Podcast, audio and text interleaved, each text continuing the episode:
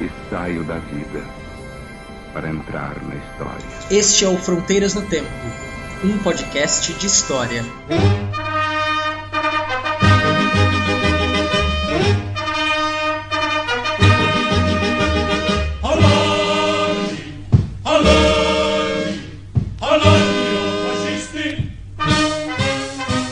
Olá, aqui quem fala é o CA. Aqui quem fala é o Marcelo Beraba.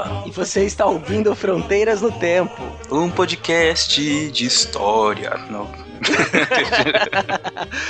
Eu quis fazer uma vinheta. É... Tá bom. É o podcast de história, você já sabe. A gente vai falar de história, não é, CA? Vamos lá. Vambora, Beraba. Vamos falar nesse episódio. E vamos falar do que então? Já vamos. Quem viu ele já sabe, mas o título também, mas é bom a gente falar sempre, não é? Nós vamos falar de um assunto que tá virando um xingamento muito importante, todo mundo fala, mas pouca gente sabe o que é, que é o fascismo. É um assunto sério, que muita gente quer saber o que é, então vamos explicar aqui para vocês, bem tranquilamente, bem leve, apesar de ser um tema pesado, o que é o fascismo. Exato, explicar desde a sua origem histórica até a sua consolidação política e também por que as pessoas usam o termo fascismo hoje como xingamento e coisa parecida, né? e dos riscos que a gente corre de repetir alguns discursos históricos autoritários como tragédia ou como farsa, não é mesmo? É verdade, cara. Cada um tem uma ideia sobre aquilo, uma ideia, porque todo mundo imagina o que é, né? Tem a ver com autoritarismo e tudo mais, né? Mas de verdade mesmo, o, o impacto, o significado histórico histórico que isso tem, acho que é importante a gente ter noção, inclusive, como você disse, para que a gente não repita isso na nossa história que infelizmente não parece estar acontecendo. Né? Tem muita gente adotando discurso fascista sem perceber. E isso é que é perigoso. O fascismo, ele nunca vem com a cara dele feia, assim, eu sou fascista autoritário. Ele vem te pegando aos poucos, né, C.A.? Exato. E quando você perceber, você já tá dando porrada na cabeça do seu irmão e falando, seu idiota, eu que sei que você não sabe. Nós vamos indicar até uns filmes no final também que abordam exatamente essa questão. Mas antes, então, de começar o episódio, vamos para a parte de recados para as pessoas saberem como falar com a gente. É coisa rápida, viu? Que a leitura de e-mails daqui em diante vai pro final do programa. É só um pedacinho Isso. de recados, não é leitura de e-mails ainda. Só pra você saber como entra em contato com a gente. Não precisa pular. É, vamos sobe o som aí.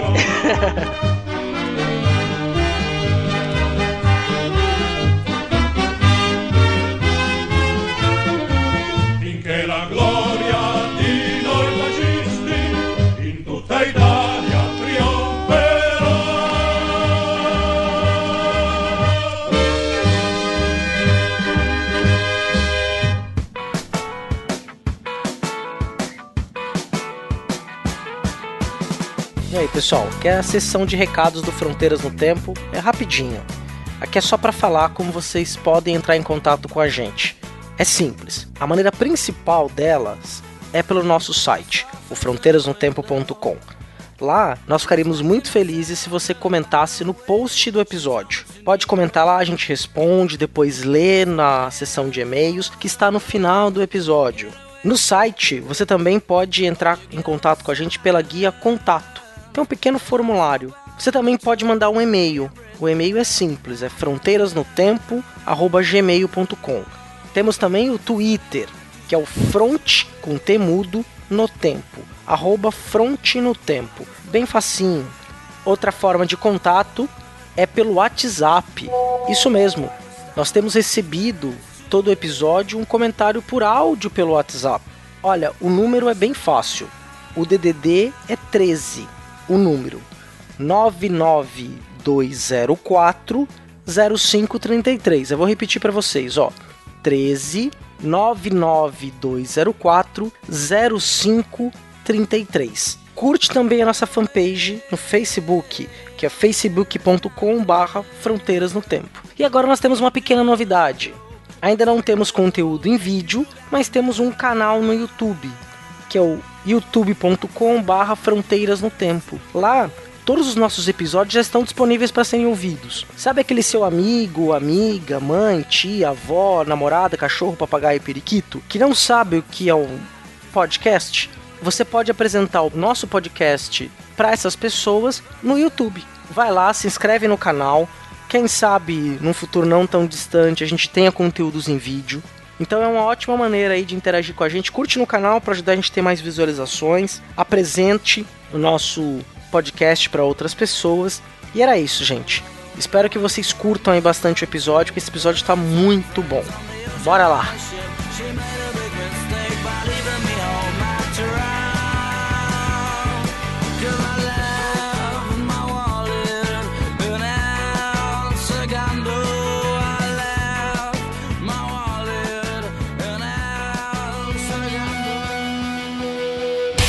Your baby no more. I let you go with let you go with no score. Well, I'm not a baby no more. Well, life's full of sun. You. Se o nosso ouvinte, Beraba, quiser saber mais sobre o que a gente vai falar daqui em diante sobre a definição do fascismo, onde que ele pode pegar informação? Onde nós estamos nos baseando principalmente para falar isso? Tem muita coisa na internet, mas eu recomendo sempre você pegar os autores que são mais importantes, mais renomados, né? Nós pesquisamos no Dicionário de Política do Norberto Bobbio, Nicola Matteucci e Gianfranco Pasquino que é um, uma edição da editora da UNB. Tem PDF, facilmente vocês encontram ele na, internet. Uh, o verbete fascismo, que fica na página 466, que foi escrito especificamente. É, cada verbete tem um autor, né? Esse verbete foi escrito pela Eda Sacomani. Tem ali toda uma discussão teórica e conceitual sobre o fascismo. Nós pegamos as principais características e estamos explicando para vocês aqui. É isso aí, é importante sempre citarmos as fontes acadêmicas na qual nós nos baseamos. Essa foi uma leitura fundamental para a gente poder discutir isso aqui. Exato, mas a gente vai deixar no, evidente no post outras indicações de leitura para o fascismo. Exato.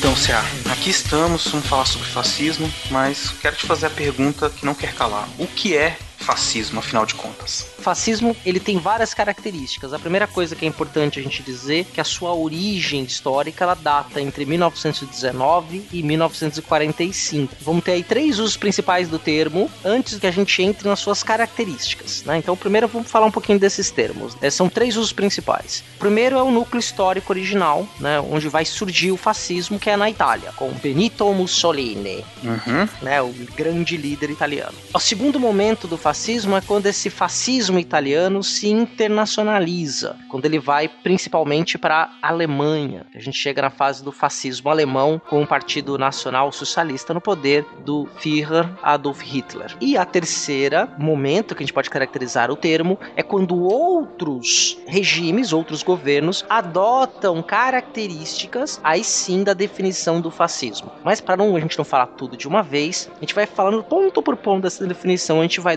discutindo. Ficou claro, Beraba? Sim, então, só para que o ouvinte entenda, nós vamos primeiro falar essas características, depois nós vamos passar para o fascismo histórico. Isso, exatamente. É, sim, nós vamos falar das características principais do fascismo, como ele é definido, faz com que um regime fascista surja, e depois a gente pensa aí como ele se espalhou e as características em cada país, né, que ele teve. E é interessante, quando você fala desse fascismo histórico, quase 100 anos atrás, né, era um momento de crise, um momento entre as guerras. Prestem bem atenção nesse momento que ele surge, né, que depois, quando a gente for no final falar dos filmes, falar do, do fascismo hoje, a gente vai fazer umas pontes com isso. É, algumas características sociais importantes, sociais e econômicas, principalmente, que vai dar algumas características e da onde ali o fascismo emergiu. Primeiro, então, verbete de dicionário, né?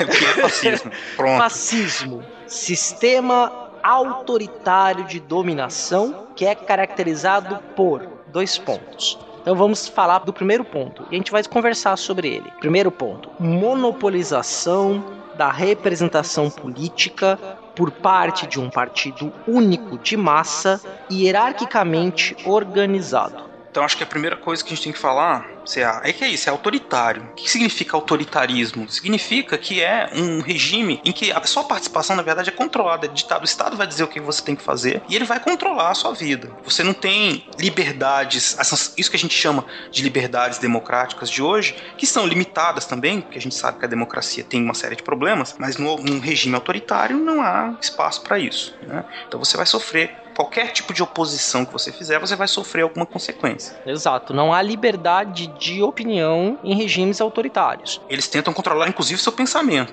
Isso, não existe o reclame aqui no regime autoritário. não existe o saque, o serviço de atendimento ao consumidor. É assim e pronto. Você tem que aceitar, inclusive tem que ficar bem calminho, fingindo que está aceitando, caso você não aceite. Como dizia nos manuais de conduta do século XVI, XVII, se você não é um bom cristão, pelo menos aparenta que seja. E aí, é esse negócio do Partido Único de Massa, o que, que significa isso? Partido Único de Massa vai ser um partido que vai ter grande adesão popular, que vai ser caracterizado por um número grande de militantes, um número muito ativo de militantes. E aí é importante a gente caracterizar isso, e isso depois vai aparecer na frente, quando lá no finalzinho, mas guarda este elemento que é importante, que os membros desse partido vão ser caracterizados, por exemplo, por uso de uma vestimenta comum, um uniforme. Eles têm aquela coisa do militarismo, né? Que até por isso que eles são hierarquicamente organizados. Então você tem cada um na sua posição e todos obedecendo à hierarquia do partido. Então é um partido de massa, mas que não é nós do partido somos todos iguais. Não, cada um tem o seu papel, o seu lugar na hierarquia quase que militar. E aí se aproxima dos militares porque eles, inclusive, eles usam uniformes, eles fazem cumprimentos, né? Cumprimentos típicos, né? Do partido. Eles têm um símbolo. Bandeira, hino. Bandeira, hino. É, cumprimentos específicos, né? Com a mão esticada, espalmada, ou que fale algumas frases de ordem, né? Pode ser, por exemplo, Anauê. Anauê. Pode ser qualquer coisa, cara. Esse é que é o grande perigo, porque a gente sempre identifica né, o fascismo com os nazistas, os fascistas. Italianos. Italianos. Mas pode ser qualquer coisa. Eu posso pegar um, uma ideia minha qualquer e transformar isso num, num, simulacro, numa imitação de fascismo, assim, quando eu sou muito radical, né? Sim. Mas isso é outra história, depois a gente vai falar disso, mas como é que as pessoas viram fascistas sem perceber. E exato, e olha que interessante, fazendo a ponte. Então, ó, monopolização da representação política por parte de um partido único de massa, hierarquicamente organizada. Se há uma hierarquia, significa que há um ponto alto de comando. Exato. E o, um segundo ponto caracteriza o fascismo, nós podemos chamá-lo de uma ideologia que é fundada no culto do chefe. Ou seja, eles têm um líder que é escolhido para ser idolatrado, como o salvador da nação, como o grande pai.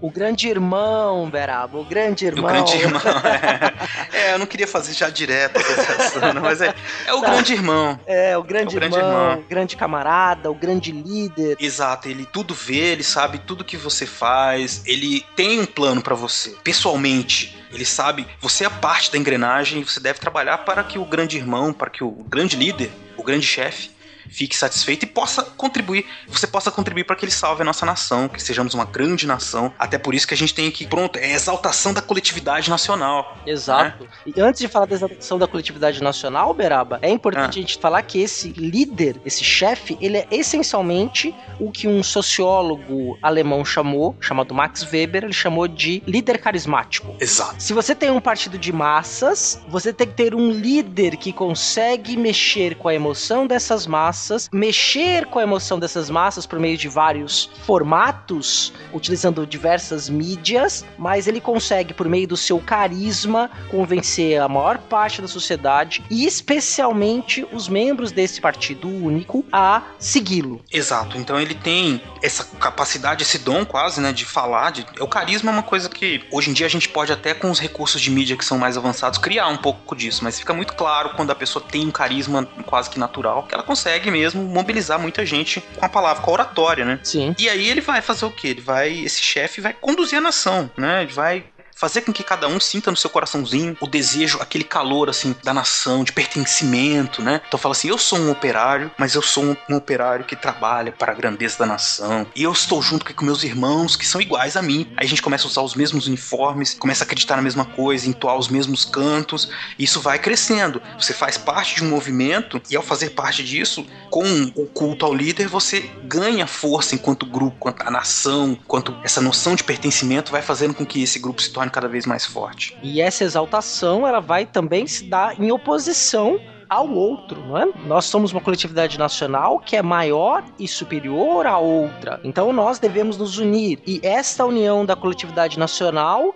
leva a um outro ponto desta característica do fascismo, que é o desprezo dos valores do individualismo liberal. Exato, não importa muito o que você quer ser, porque você, quanto indivíduo, quer ser pintor, quer vender miçanga na praia, quer vender assim, não importa. Isso, você não, você tem que trabalhar para a nação. E não é nem você que escolhe isso de verdade. Você tem uma missão que é seguir os desígnios do partido, os desígnios dos chefes, né? As pessoas que, que são melhores que você, evidentemente, porque você está dentro de uma hierarquia social e você tem que trabalhar sem se preocupar em questionar se você queria isso ou aquilo. Os seus interesses individuais não importam. É, e essa questão da individualidade é até interessante porque só para pontuar historicamente para o nosso ouvinte, a gente pode também fazer um episódio específico sobre isso mais adiante. O que a gente chama de indivíduo vai surgir no Ocidente, vamos falar aí da cultura europeia, lá só no século XVI. Antes do século XVI não eram necessariamente as vontades individuais que importavam, mas sim a vontade daquele núcleo a qual você fazia parte, da coletividade da qual você fazia parte. Você não tinha tantos desejos individuais como você vai passar a ter na modernidade, especialmente a partir do século XVIII e XIX, Exato. Até essa ligação tem uma relação com a religião, até se a gente for voltar até na Idade Média, aquela comunidade cristã que depois se torna uma comunidade nacional. Sim. O nacionalismo, o surgimento desse sentimento nacional, como a gente conhece hoje lá no século XIX, tem esse aspecto um pouco quase que religioso também. É, e, como diz alguns autores, de certa forma também é todo imaginado, né? Ninguém. É, uma, é um sentimento quase, uma coisa que. É, é uma tradição inventada. Exato, exatamente, né? Alguns vão chamar de invenção, outros vão chamar de imaginação, né? Sim. Você se sente pertencendo àquele grupo e o fascismo ele é como se fosse um exagero disso, porque ele vai pegar esses sentimentos que até um certo ponto não são problemáticos, mas é quando ele transforma isso numa quase que um culto a essa, essa nação, ao líder, isso vai começando a fazer com que você exclua quem não quer participar desse grupo esse culto, né? Sim, e aí quem é diferente deve ser excluído. A minoria deve se dobrar à vontade da maioria. Exato. Para que a sociedade funcione organicamente, perfeitamente, ela tem que estar toda harmoniosa. Então, os, os seres desarmônicos, eles não interessam. Né? Inclusive, essa é uma das características, acho que eu tô até indo pra frente, mas também é uma das características do fascismo. Não tem oposição. Sim, é sem oposição. Você adiantou um pouquinho, mas não tem problema. Quer dizer, que é, é, o, é o quarto ponto aqui em diante, mas é muito disso, quer dizer. Então, se você tem um partido de massa único, liderado por um grande chefe carismático, e ele é cultuado, o rosto dele é estampado em todos os lugares, tudo que acontece na sua vida é pela vontade do líder, se você tem comida na sua mesa, foi porque o líder permitiu que você tivesse comida, porque ele trabalha para a nação e nós trabalhamos junto com eles. E, e se eu sou da classe trabalhadora, se eu sou da classe média, se eu sou da classe alta, todos nós devemos então aderir a uma outra característica do fascismo, o do ideal de colaboração de classes. Essas são as peças da engrenagem, né?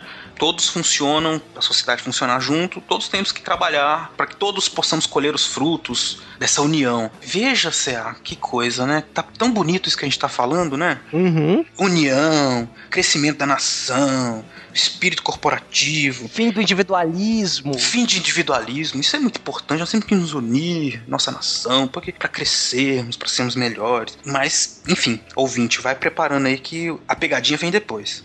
é... não é assim de graça, não. É... é... muito sedutor. E é interessante porque é um outro ponto aqui que a gente fala, falou desse funcionamento, tipo corporativo, né, da sociedade, mas eles têm uma oposição ideológica, política, frontal às ideias socialistas e comunistas. Né? Se pensar no, no fascismo histórico, ele surge o fascismo na, na Itália, na Alemanha, para combater os comunistas. É, mas o, o Stalin está totalitário, fascista, é outra história isso, né? É, aqui nós estamos falando das características do regime fascista e ele tem nesse momento histórico lá que ele surge 19 entre 19 e 45 quando ele está em vigor eles se opõem frontalmente ao, ao, comunismo e ao socialismo. Então é um outro tipo de associação igualitária, mas que não tem nada a ver com comunismo e com socialismo nessas origens. Exato, né? É um outro tipo de, de um regime que ele vai levar a algumas radicalizações, como teve também no regime soviético, mas também é uma, uma outra discussão. E alguns dos elementos que nós estamos colocando aqui, eles podem ser usados para explicar o regime soviético também, não escapa disso, né? Não escapa uhum. é, dessa questão do autoritário, era um regime autoritário, né? Como Sim, claro. Nem todo regime autoritário é fascista. Exato, É exato. Nem todo regime autoritário é fascista. Se você pegar, por exemplo, o regime Vargas, não foi um regime fascista. A gente não pode dizer que o- Exatamente. a ditadura Vargas no Brasil foi uma ditadura fascista. Você vai Embora- encontrar elementos. elementos- Tem elementos. é, para explicar que, que dá pra Uhum. encaixar alguns elementos, né? A gente quando chegar nesses pontos a gente pode até dizer um pouquinho mais. Historicamente o que que você vai ter também, e isso vai enquadrar muito bem no nova característica, objetivos de expansão imperialista. Exato, porque eles querem se colocar no mundo. Imagina, acabou a Primeira Guerra Mundial, né? Estamos de novo lá em 1919. Esses países se viam prejudicados, né? Esses, não o corpo todo do país, mas esses grupos eles começam a crescer nesse discurso. Olha, a gente está sendo prejudicado, né? Nossa nação para crescer precisa desses espaços. E aí começa então essa, esse objetivo de expansão imperialista, ele ganha uma importância muito grande na consolidação do, da força desses regimes, desses grupos que depois se tornam regimes, porque começam como grupos fascistas que por meio de lutas políticas e físicas mesmo se tornam depois instauram regimes fascistas.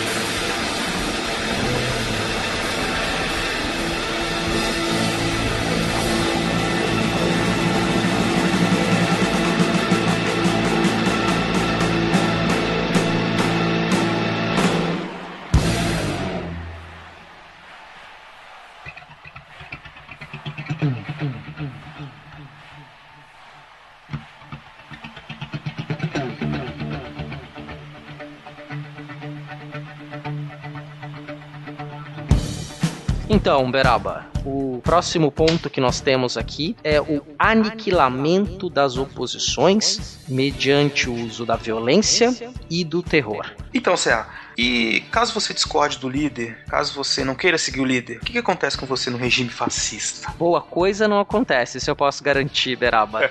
Porque você tem, dentro dos regimes fascistas, uma tentativa. Uma tentativa não, uma, houve uma, uma prática de você acabar com as oposições. Por meio da violência física ou de campanhas de terror, fazer com que a sociedade também odeie aquele que vai contra o grande líder. Como assim? Você está contra o grande Führer, que nós só temos alimento por causa do Führer, né? É, as pessoas elas são levadas a acreditar nessa ideologia de massa, de coletividade. Todos aqueles que fogem disso, que pensam enquanto indivíduos e que querem se destacar, tudo que é diferente dessa coletividade é para ser sacado fora. Então, se você é uma pessoa diferente do que eles imaginam como o tipo ideal de cidadão, adeus. Tanto Sim. que se você pensar diferente, se você parecer diferente, né, como no caso da Alemanha, eles tinham uma, uma cultura diferente, os judeus, né, qualquer coisa que fizesse você diferente, você seria perseguido. Não só perseguido por isso ser diferente, mas também você seria o bode expiatório do regime, né, porque o regime, para conseguir angariar mais apoio, precisava de um inimigo. Né? Então, isso é uma característica muito importante desses regimes fascistas, tanto na Itália como na Alemanha. Os grupos perseguidos, eles são os inimigos do Estado. E as pessoas passam a odiá-los e a denunciá-los e a persegui-los porque eles estão destruindo, eles é que estão fazendo com que o país fique no buraco. Exato, e qualquer outro tipo de tentativa de organização partidária, por exemplo, dentro da política, é aniquilada. O fascismo português, por exemplo, durante o Estado Novo do Salazar, o Estado Novo do Vargas foi totalmente inspirado no Estado Novo português, que durou de 1933 até 1974. Foi bem longo esse Estado Novo português.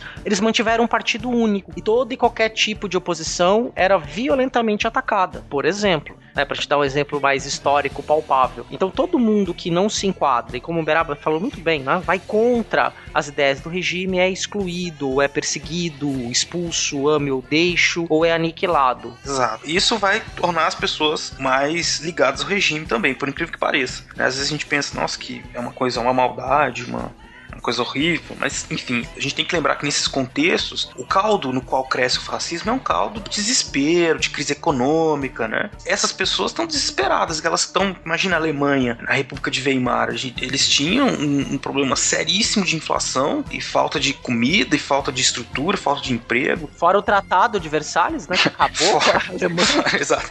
Fora a- a- o ressentimento com o final da Primeira Guerra, né? Uhum. Que infelizmente a República acabou pagando todos os, os erros que o Império Alemão tinha cometido. E tudo isso então cai como uma, um peso gigante na cabeça da juventude alemã, italiana, e isso vai sendo alimentado por esses líderes políticos que vão fazendo com que eles pensem: bom, olha, tudo isso que está acontecendo contra você não, não é culpa sua, é culpa dos comunistas, é culpa dos capitalistas malditos, é culpa é culpa de todo mundo, dos judeus, os judeus, né? Os judeus é que estão fazendo isso. Então, se elege esse líder ao mesmo tempo que se impede toda forma de oposição quando chega ao poder, e se esses inimigos para justamente manter a mobilização da população em torno do regime, como se fosse uma forma de proteção do país. Exato, e quando você está falando isso, Beraba, já é perfeito para a gente poder fazer a ligação para o próximo ponto. Porque todos esses líderes, esses grandes líderes, esse regime, esse partido, e sobretudo o partido interno, né, os homens que estão na cúpula do partido, homens e algumas mulheres, mas historicamente foram mais homens mesmo, que estavam em torno desse grande líder, eles utilizavam muita propaganda de massa. E além disso, controle de informação. Exato, e não pode esquecer que é a época de ouro do rádio, né? Então, eles conseguem usar essa tecnologia de forma a fazer com que mais e mais pessoas fossem tocadas pelas suas mensagens e aderissem à causa, né, às suas causas, né? Sim. E aí usavam o rádio, o cinema, as imagens, né?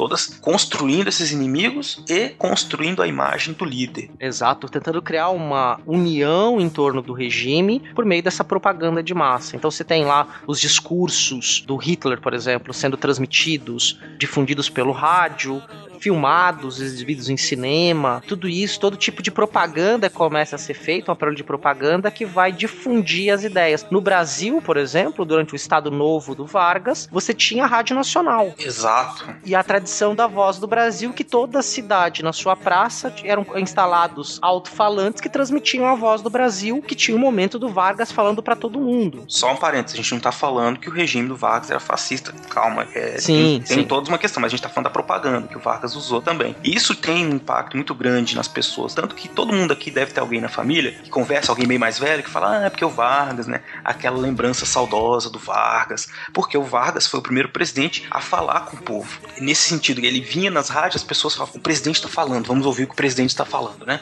Então ficava aquela, aquele burburinho, aquela coisa, e as pessoas se sentiam importante, porque o presidente, pela primeira vez, uma pessoa importante está falando com elas pelo rádio, né, cara? Então é, um, é uma coisa muito interessante. Só que a propaganda, ela vem e, e reforça, né, todas esses, as ideias, né? Tem alguns momentos que eles se né? Como na Olimpíada de 36. Sim. Todo aquele negócio do, do arianismo e nós somos superiores, viu o Jesse Owens e ganha na cara do Hitler uma medalha de ouro. Isso não tem preço. Né? É, foi uma coisa muito emblemática, né? O- Antipropaganda.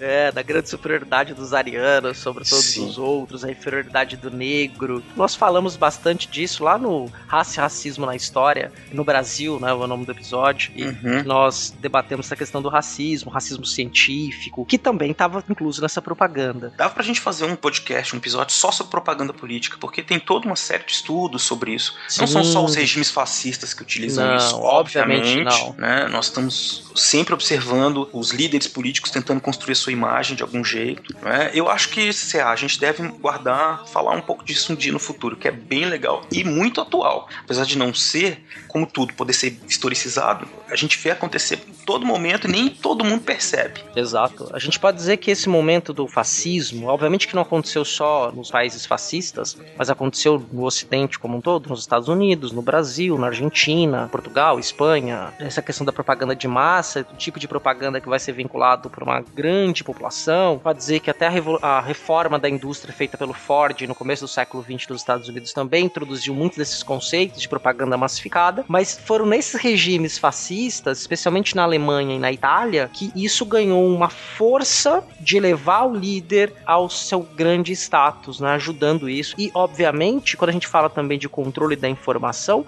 a gente está falando de falsear notícias. Isso é muito importante. A agenda positiva constantemente. O que é bom a gente mostra, o que é ruim a gente esconde. Exato.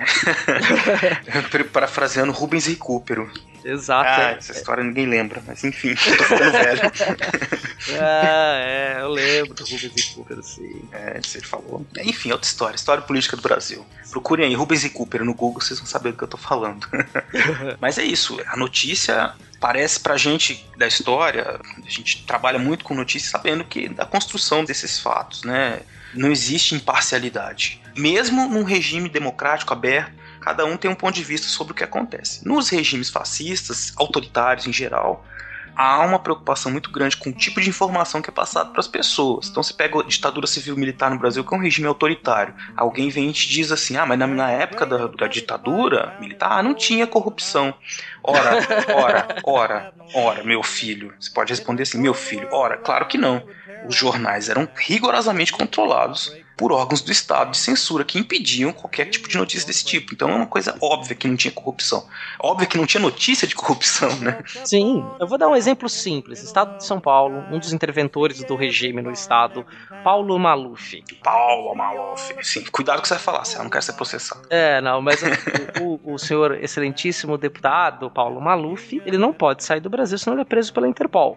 É verdade. E verdade. toda essa a, a, construção da figura política dele, a sua ascensão ao poder, né, e vários dos esquemas de corrupção, ele começou no regime militar, com o apoio do regime. É, e não é só ele, muita gente, Sim, né? Nem claro. vamos entrar nessa história, porque é uma história que vai longe, é muita gente, é muita história maluca. Sim, sim, mas é só para colocar um ícone, né, para as pessoas Uhum. que acreditam que na ditadura militar não havia corrupção, que era um regime mais ético, mais limpo. Banana. Sim. Banana. E olha que interessante, né? Uma característica do regime fascista, uma dessas outras características do regime, é o dirigismo estatal em uma economia que não deixa de ser privada. Exato, que significa que o Estado tem controle sobre todas as atividades, mesmo elas sendo privadas, né? Ele que determina as estratégias né, de investimentos. Na verdade, o que ele vai fazer é privilegiar também aqueles que o financiaram, né? Porque esses regimes eles existem não sem apoio de grandes grupos capitalistas, né? De pegar na Alemanha grandes indústrias que financiaram o nazismo, que hoje em dia tem vergonha disso, né? Escondem sua história, o que aconteceu mas que é evidente que faziam isso movidos, em alguns casos talvez por ideologia, mas em muitos casos também para se aproximar das políticas de Estado e conseguir o apoio do Estado para o desenvolvimento das suas atividades, né? Sim, cair nas graças do rei. Cair nas graças do rei, né, cara? Então você tem uma economia que ela não é planificada, como era nos regimes socialistas, né? Que aí você não tem mais a iniciativa privada do ponto de vista das ações econômicas, mas no fascismo o Estado toma frente e os grandes empresários aderem ao regime e trabalham junto com ele. Quer dizer, há favorecimentos, há políticas econômicas que vão favorecer esses grupos que não são grupos grandes e os, esses empresários em contrapartida apoiam cada vez mais o regime, porque é um jogo de ganha-ganha para eles. Exatamente. Tem até umas histórias, né? Coisas que foram criadas durante o regime nazista que depois tentaram se desvincular, né? Disso. Por exemplo, a própria marca de carros, né? A Volkswagen. Sim. Ninguém fala disso, né? A Siemens, né? Uhum. A falar. Bayer. A Bayer. Tem a historinha da Fanta, que deu um, um problemão uns tempos atrás. A propaganda foi feita uma propaganda falando: olha, a Fanta foi criada na Segunda Guerra por falta de matéria-prima. Sim, tipo, foi criada pelos nazistas. Meu amigo, não faça uma propaganda falando que a Fanta foi criada pelos nazistas, que dá muito problema, né? E deu, e até hoje tá aí todo mundo falando. Depois que a Fanta Uva dava câncer, né? Agora vem com essa. Fanta laranja é nazista, cara. Enfim. Nossa senhora. Ninguém quer, evidente, essas ligações com o passado, né? Por isso que eles, às vezes, têm muita birra com o historiador, porque a gente não tem pudor. Sai falando mesmo, Sim. contando, não deixa ninguém esquecer. A gente tá aqui pra falar do que incomoda, né? Sim, a historicidade das coisas, né? Tudo tem uma história. Exatamente. E, e é engraçado essa questão econômica, né? Tá tudo integrado. O Estado, nas estruturas do partido, estabelecendo o que a autora depois chama aqui de uma lógica totalitária, né? Ou seja, todas as relações sociais, políticas, econômicas, culturais estão no âmbito do Estado, estão, de certa forma, são pensadas e controladas de alguma forma pelo Estado. Ou por esse partido que vai se tornando cada vez mais uma força única. Exato. Isso é importante. Então, quer dizer, você tem o caso, por exemplo, das mães alemãs. Né? Eram as mulheres que tinham muitos filhos arianos puros que recebiam medalhas do Estado. Quer dizer, isso é uma questão social e cultural muito forte. Né? Você leva as mulheres e homens a produzirem grandes famílias eles são condecorados por isso. Os elementos culturais, tudo que valoriza. Você colocar, por exemplo, o ataque das valquírias dentro dos panzers, né? os blindados alemães tocando enquanto os soldados iam para a batalha. Né? Então você tem todos os elementos de coisas que vão ser edificadas para valorizar cada vez mais o regime do ponto de vista cultural, do ponto de vista político, econômico, e tudo isso dentro de uma lógica totalitária. Totalitária em que sentido? Um controle total dessa elite dirigente que está dentro com o poder do Estado sobre esses elementos. Exato. É claro que existiam possibilidades de resistência.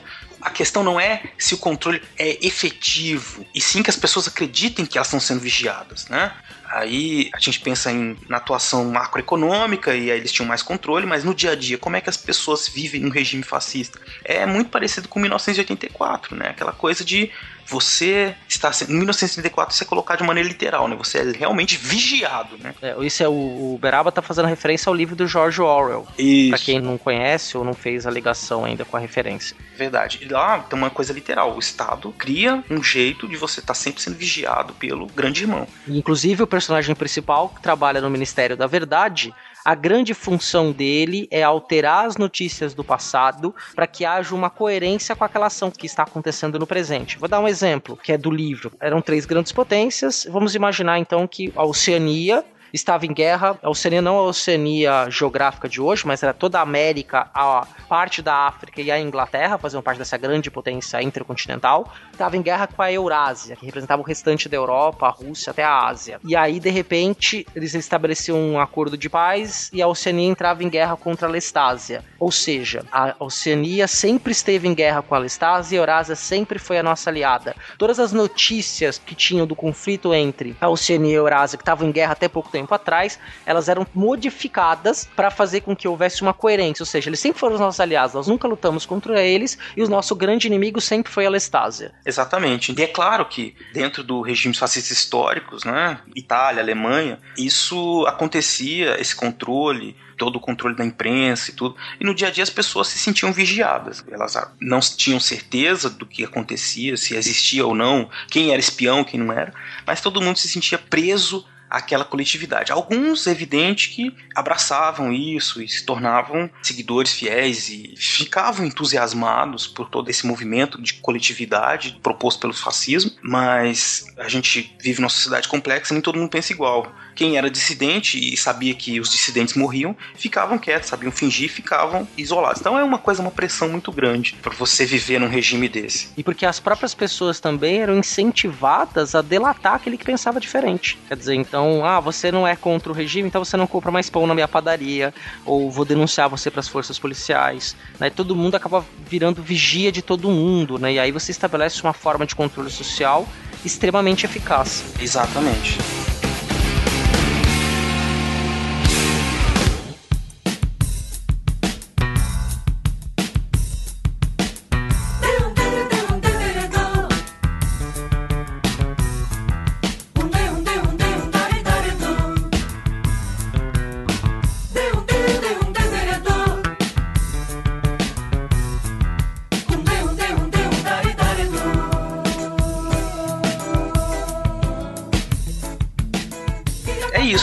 Eu acho que a gente abarcou aqui ah, algumas questões conceituais né, sobre o que é o fascismo e agora nós, sem querer, estamos passando por um ponto importante que a gente queria falar nesse episódio também, que são algumas obras que ajudam a pensar sobre isso, né? A gente falou já do 1984 George Orwell, que é um livro e tem um filme também muito bacana.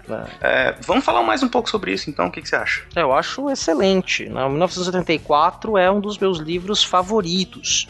Já li mais de uma vez, é um livro que cada nova leitura fascina, porque ele consegue deixar o leitor com a sensação do que é estar num regime totalitário, de como tudo é muito manipulado, que você tenha aderência ao regime e seja convencido por ele. Né? É uma crítica clara ao regime socialista soviético, né? inclusive a própria descrição do grande irmão bate muito com a figura do Stalin né? e a questão do controle extremamente rigoroso para os membros do partido e para as pessoas, os trabalhadores comuns, as pessoas da grande massa, você agradava de duas maneiras, com a loteria e o futebol.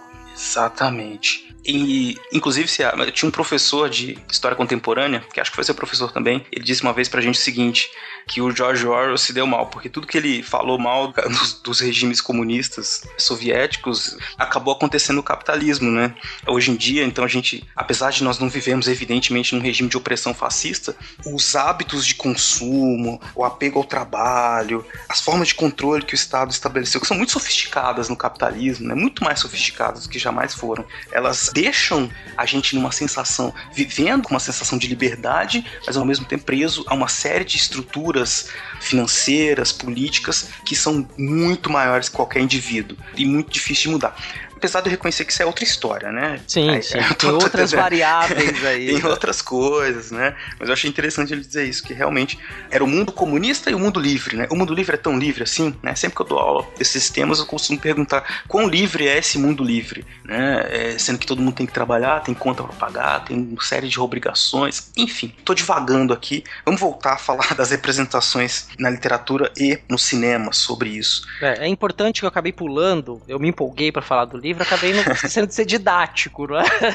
Dá uma pequena sinopse do livro. O que, que é esse livro 1984? 1984, escrito pelo George Orwell em 1948, né, a data que ele escreve o livro, ele morre pouco tempo depois, mas ele já tinha escrito A Revolução dos Bichos, depois escreveu em 1984. Também Revolução dos Bichos é um livro que também pode ser trazido para essa ideia de um regime autoritário, né, com o camarada Bonaparte, o porco, né, que vão manipulando e para chegar ao poder, mas eu não vou falar muito do Revolução dos Bichos, né, mas é, a sinopse de 1984 é o seguinte: você tem um personagem chamado Winston Smith, ele que conduz a narrativa do livro. Ele é um funcionário do partido, do INGSOC, né? Porque você tem uns detalhes da mudança linguística, muitas palavras curtas é, você é proibido de registrar memórias, você não pode escrever as suas memórias. Ele é um personagem e que no começo do livro ele começa então a registrar as suas memórias, ele trabalha num Ministério da Verdade e o livro acompanha toda a estranheza dele em relação a esse regime e sua luta para tentar mudar alguma coisa. Você ficou boa essa sinopse aí, Beraba? Sim, eu acho que você falou tudo, cara. É, não, não, se eu falar mais, eu vou dar spoiler, é, então é melhor não. Leiam o livro, leiam, quem leiam. não leu, é muito bom. Leiam antes lê, de ver o filme. É isso, leiam antes de ver o filme. Você, é, você vai ficar preso, assim, preso pelo, pelo regime. É, você vai ficar preso pela leitura, que é muito boa. Sim. E tem um momento icônico no 1984, que, por exemplo, é, Star Trek A Nova Geração, dos últimos episódios da décima temporada, tem um episódio inteiro que faz referência ao livro. Aí outro, vários outros exemplos no cinema, na literatura, usaram momentos do livro em representações cinematográficas. Não vou falar o que é, porque não dá um spoiler muito grande. Sim, por favor, né? é, e nós temos o filme, 1984, né? Sim. Que foi feito em 1984, com a direção do Michael Redford e estrelado pelo John Hurt. Sim. É uma excelente representação, adaptação, uma excelente adaptação do livro. Todo o clima criado, as imagens, a cidade, né? Tudo muito bem representativo ao meu ver, assim. E que, inclusive, acabei sendo um pouco contaminado depois de ter visto o filme. Eu sempre lembro muito do livro e eu não sei mais se eu tô lembrando de como eu li ou se eu tô lembrando do filme, sabe? Eu misturei os dois, assim. Uhum. Porque, mas acho que é uma coisa natural, né? Não tem jeito. É, a gente acaba misturando mesmo as memórias, Uhum, né? é. Inclusive, quando você lê o livro e vai assistir o filme, você completa várias informações que o filme não te apresenta. Exato. Fica melhor ainda, né? Então, Sim. por isso que é melhor você ler o livro sempre, né? Mas também não é a gente que tá inventando, né? Geralmente é assim. É um romance fantástico, eu recomendo mesmo. Então, tem as principais características aí dos regimes fascistas, né? O controle, manipulação de notícias, né? A questão do inimigo, que tá sempre presente, né? Essas que o Cea já falou aí também, todas elas. E o que mais, Cea, assim, desses filmes? Tem muito filme sobre isso, muito livro também, né? Vamos falar de filmes mais atuais, Berabas? Dois filmes que são assim muito icônicos para que a gente consiga entender, por exemplo, a como é que esse regime conseguiu angariar força e chegar então ao topo. Isso é importante, CA, porque é o seguinte, inclusive foi o que nos motivou a fazer esse podcast com esse tema, né? Porque parece uma história muito distante, uma alucinação coletiva, né? Muita gente pensa, o Hitler, mas que maluco, como as pessoas seguiam ele, tinha um bigode ridículo, era um baixinho, um cara escroto. Como? Né? Então, nós temos uma tendência a nos, a nos distanciar disso e achar que isso não, não são atitudes humanas, civilizadas civilizadas que nós, que somos pessoas do presente, civilizadas, né, e inteligentes, nós nunca repetiríamos isso. E esses filmes atuais que nós vamos comentar agora, eles mostram como a sedução do fascismo é poderosa. E quais são esses filmes, C.A.? Chega de suspense. a Onda e Ele Está de Volta. Muito bem. Mas, Beraba, antes da gente entrar em falar mais detalhadamente sobre esses filmes, o nosso campo minado de spoilers, dá uma pequena sinopse para o nosso ouvinte para ver se ele se interessa em assistir. A Onda é um filme de 2008, alemão, dirigido pelo Dennis Gensel, e ele é um filme que mostra um professor de, ensino médio que faz um experimento com seus alunos para que eles compreendam como é a vida num regime ditatorial, autocrático. Isso é de 2008, né? O Ele Está de Volta é um filme de 2015. Ele Está de Volta quem? O Hitler. Então é um filme que fala como seria se o Hitler aparecesse no mundo em 2014. É, então é isso literalmente que acontece. O Hitler acorda em 2014, diretamente de 2015, de 1945. 1945, né? E ele vai lidar com esses encontros as ações, como Hitler reagiria ao mundo e como o mundo reagiria a Hitler hoje em dia. Exato. E aí você tem um, é um drama, que é a Onda, e, por incrível que pareça, o Ele Está de Volta é uma comédia bem sarcástica, mas é uma comédia né? Uma comédia que você não necessariamente você vai rir, mas ele tem todo uma alguns alívios cômicos que você tem ao longo do filme que cabe exatamente na linguagem. Né? Ele foi um filme muito bem pensado. Ambos você consegue encontrar no Netflix para assistir. A Onda, eu tenho certeza que tem no YouTube o filme completo para ser assistido. Mas você consegue ver a Onda e o Ele está de volta no Netflix com uma qualidade bem melhor. Dá para ver o filme legendado, é? A qualidade Netflix mesmo. Então, se você se interessou a ver o filme, os filmes, os dois, e se você não gosta de spoiler, para o áudio aqui nesse momento, anota onde você parou, assiste os filmes e volta, porque nós vamos fazer daqui em diante uma análise desses filmes.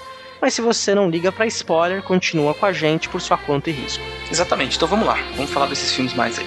Vamos lá, sobe a vinheta. Campo minado de spoilers.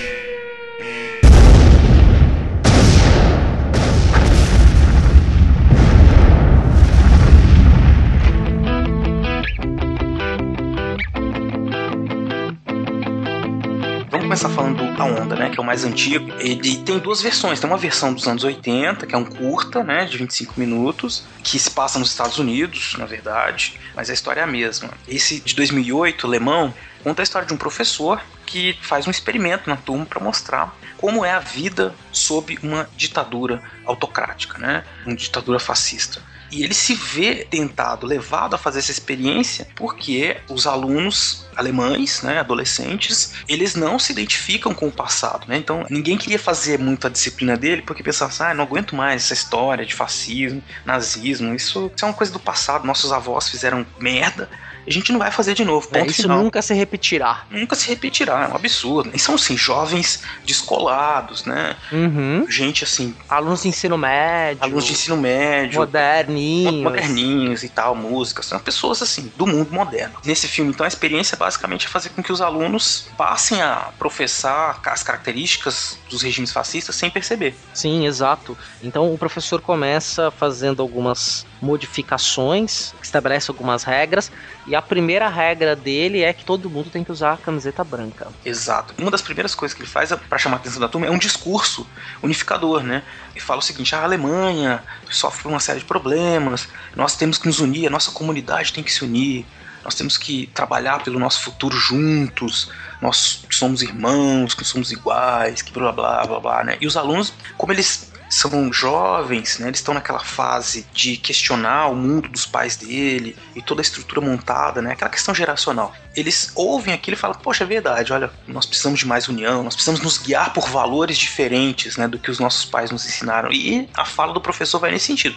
Tudo isso é claro que ele vai fazendo de caso pensado, né? Sim, é totalmente estruturada a fala dele, até a maneira como ele fala, a entonação do discurso, em determinados momentos ele fala mais alto, ele gesticula, ele fala com muita firmeza firmeza, muita convicção, e isso vai seduzindo os colegas, uhum. vai seduzindo os meninos. Aí quando alguém que fala alguma coisa diferente, ele vai e contra-argumenta com muita força, trazendo sempre o argumento dele. Exato, ele impede, quer dizer, ele, aos poucos ele transforma a aula dele numa uma aula em que ele, ele vai ditando, mas com muita sutileza, eu diria. Assim, pra gente estar tá assistindo, a gente já percebe o que ele tá fazendo. Uhum. Ele vai entrando na cabeça dos alunos, assim, autoritariamente, assim, né mesmo? Ele vai minando a individualidade deles, né? Sim, exato. E qualquer ponto de discordância vai sendo extremamente atacado. Chega num determinado momento que os colegas começam a atacar aqueles que começam a divergir. A divergir. Quem diverge é sacado.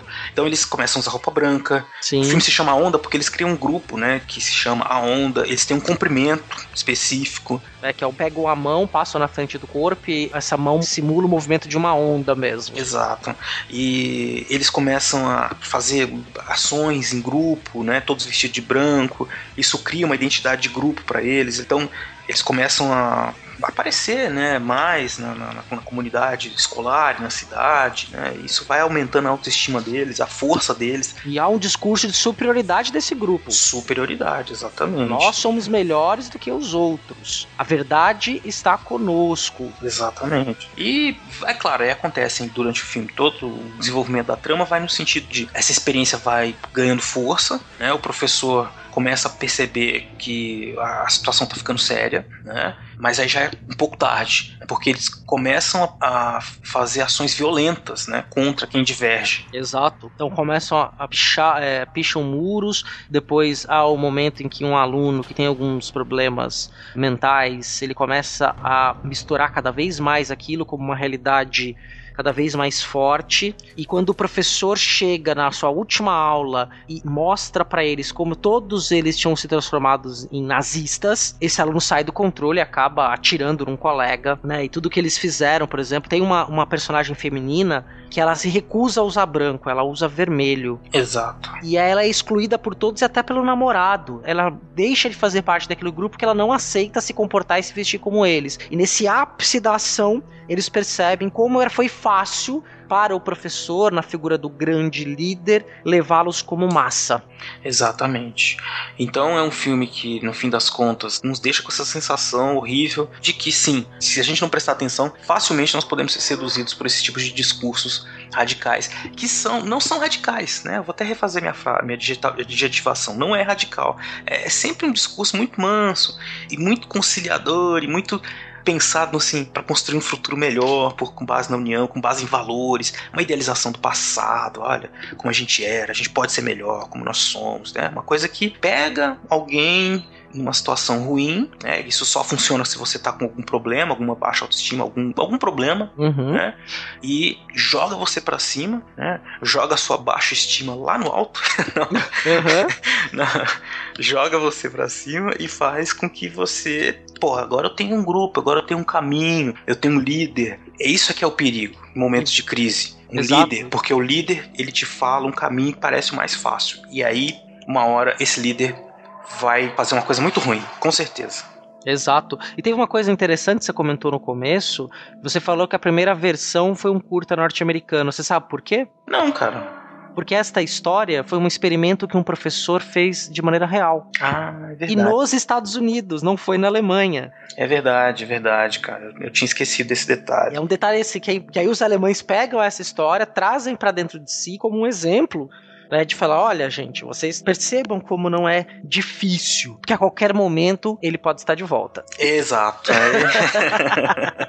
Você já puxou o gancho, óbvio, pro próximo filme que nós vamos falar, que é Ele Está de Volta, um filme alemão de 2015, que fala exatamente isso sobre. É uma, é uma ficção, né? Ficção científica, quase. Porque o, o, Hitler viaja no tempo, né? E vem de 1945 direto para 2014. Ele tá nos momentos finais, provavelmente, da guerra, ele tá no, no seu bunker. bunker. Exato. Né? Já aquele. O fim do fim, e ele. Psh, como o Exterminador do Futuro faz, ele aparece no meio de raios e fumaça, mas não pelado, ainda bem. ele aparece lá com a sua roupa tradicional. Exato. É importante dizer então que esse filme, ele é uma comédia que foi pensado então para ironizar toda essa situação, essas possibilidades. Né? O que aconteceria se o Hitler voltasse? É uma comédia parecida um pouco com aquele filme do Borá, né? Porque ela mistura umas partes que são encenadas com Sim, exato. com cenas de conversa real, né? Então é um sujeito vestido de Hitler andando por aí. Aí o cara, o cineasta e ele saem filmando, ele conversando com as pessoas, a reação das pessoas alguém vestido de Hitler na Alemanha. O que, que se imagina? Imagina que as pessoas vão ficar chocadas, enojadas. O que, que acontece? Ah? Uma das primeiras cenas que acontece esse tipo de interação, eles estão na frente do portão de Brandemburgo, um dos grandes cartões postais de Berlim, e todo mundo quer tirar um selfie com Hitler. é, é, aí a gente já dá aquele riso meio assim, é. nervoso, né? Porque ao mesmo tempo que você acha engraçado, você fica, fica, preocupado. Sim, exato. E as pessoas vão, tiram selfie, gostam de ver a figura ali vista de Hitler, num dos pontos principais de Berlim. Depois vocês procurem imagem aí sobre o, o portal de Brandemburgo, que é bem icônico na Alemanha mesmo. Tem na moeda, no euro, que circula na Alemanha, tem na, no verso, né, na cara ou a coroa, nunca lembro.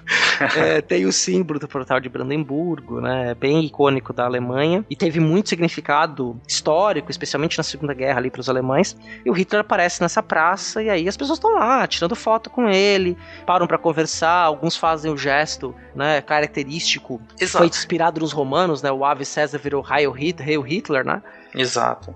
E assim, e ele, o Hitler chega no presente, né? Então ele sabe, ele é o Hitler, ele tenta fazer uma adaptação, quer dizer, ele tenta se atualizar, né? Aí ele se conforma que está no presente, está em 2014, e as pessoas que ele conversa, dizer, essa parte que é mais real, é interessante a gente observar que a interação que as pessoas têm com ele é como se ele fosse um palhaço, mas assim, as pessoas veem a figura do Hitler como algo caricato, engraçado, né? Sim. Mas, mas isso é que é o perigoso, né? Quer dizer, é uma, uma figura que é um ícone de uma situação que é muito ruim, que não deveria se tornar nunca engraçado né? A não ser se fosse para no sentido de ridicularizar e espantar, mas as pessoas achavam ah, quase como uma celebridade, né? Sim. E durante o filme, esse é o, é o enredo, ele vai se tornando uma celebridade, né? O discurso dele de que os tempos estão difíceis, que futuro que as crianças vão viver, que a nação alemã tem que voltar a ser uma grande nação, que a economia tem que se fortalecer, que tem que dar emprego para as pessoas, que tem que cuidar da segurança pública, melhorar a saúde. Vejam, né? São todos discursos que, por exemplo, qualquer político podia fazer aqui no nosso país, por exemplo. Né? E é um Exato. discurso válido. Quer dizer, tem que melhorar a segurança pública, tem, temos que melhorar é, a segurança, a saúde, porém, de que forma? Exatamente. Então, é o que, que a gente tá, tem aí? É uma observação. Esse filme nos faz observar dentro de cada um daquelas pessoas ali que participaram do filme, né, que eram pessoas reais, que não eram autores, um germe, né, do, do fascismo dentro delas. Então a gente tem ali, em diversos momentos do filme, né, tem um, eu lembro uma passagem que ele está conversando com uma pessoa, a pessoa fala assim, é ah, que bom que você tá aqui, posso tirar uma foto, né? Eu fico preocupado porque agora tudo que a gente fala, eles falam que você é racista, né? Que você isso, que é aquilo, e não tem nada a ver, eu só tô preocupado com minha família, com meu emprego, né? E esse monte de imigrante chegando aqui, isso vai destruir é, a Alemanha. Exato. Né? E ele vai, e o ator que faz o Hitler vai incentivando as pessoas, né? A falar uhum. mais essas podreiras, né? Tem aquela cena também que eu dei um riso um pouco nervoso também, o filme todo, né? É uhum. um riso nervoso. Que é aquela que ele tá falando com uma moça que cria pastores alemães. Você lembra, Cé? Sim. E ele, e ele diz assim: o que, que acontece se eu cruzar um pastor alemão com um. um ele fala um cachorrinho, um poodle, é, né? Não é um poodle, é um outro cachorro alemão pequenininho, peludinho, é. Isso, é. Aí ela fala: ah, vai nascer um cachorro muito estranho, muito feio, né? Aí fala: e se esse cachorro se reproduzir com um pastor alemão, vai nascer um pastor alemão? Não. E o que, que vai acontecer com os pastores alemães? Ah, os pastores alemães vão ser extintos. É, pois é, é perigoso isso, né? Então, quer dizer, ele vai levando a pessoa a desenvolver um pensamento. Claro que tá falando de cachorro, né? Uhum, mas é, não é de cachorro que ele tá falando, ele tá falando não, de gente. Exatamente. Tá, tá falando, dos alemães, quer dizer, o que, que vai acontecer se os alemães começarem a se misturar com os turcos, com os sírios, com os muçulmanos que chegam, os africanos que chegam aqui constantemente?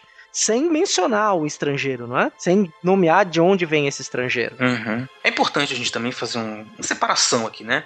Ele está entrevistando pessoas que são nitidamente conservadoras, ponto final, né? Então são pessoas que que são contra a política de imigração porque acreditam um Estado, uma política diferente de imigração. Né? Uhum. É possível você ser um conservador e não ser fascista, é isso que eu quero dizer. Né? Uh, o problema é que a linha que separa isso é muito tênue, né? então a gente Sim. tem que tomar muito cuidado e ver como que esses discursos são colocados. Então a gente sabe que no filme isso é preparado também. O, o filme ele tem um discurso que é esse discurso de mostrar como o fascismo está presente ainda hoje nos discursos alemães.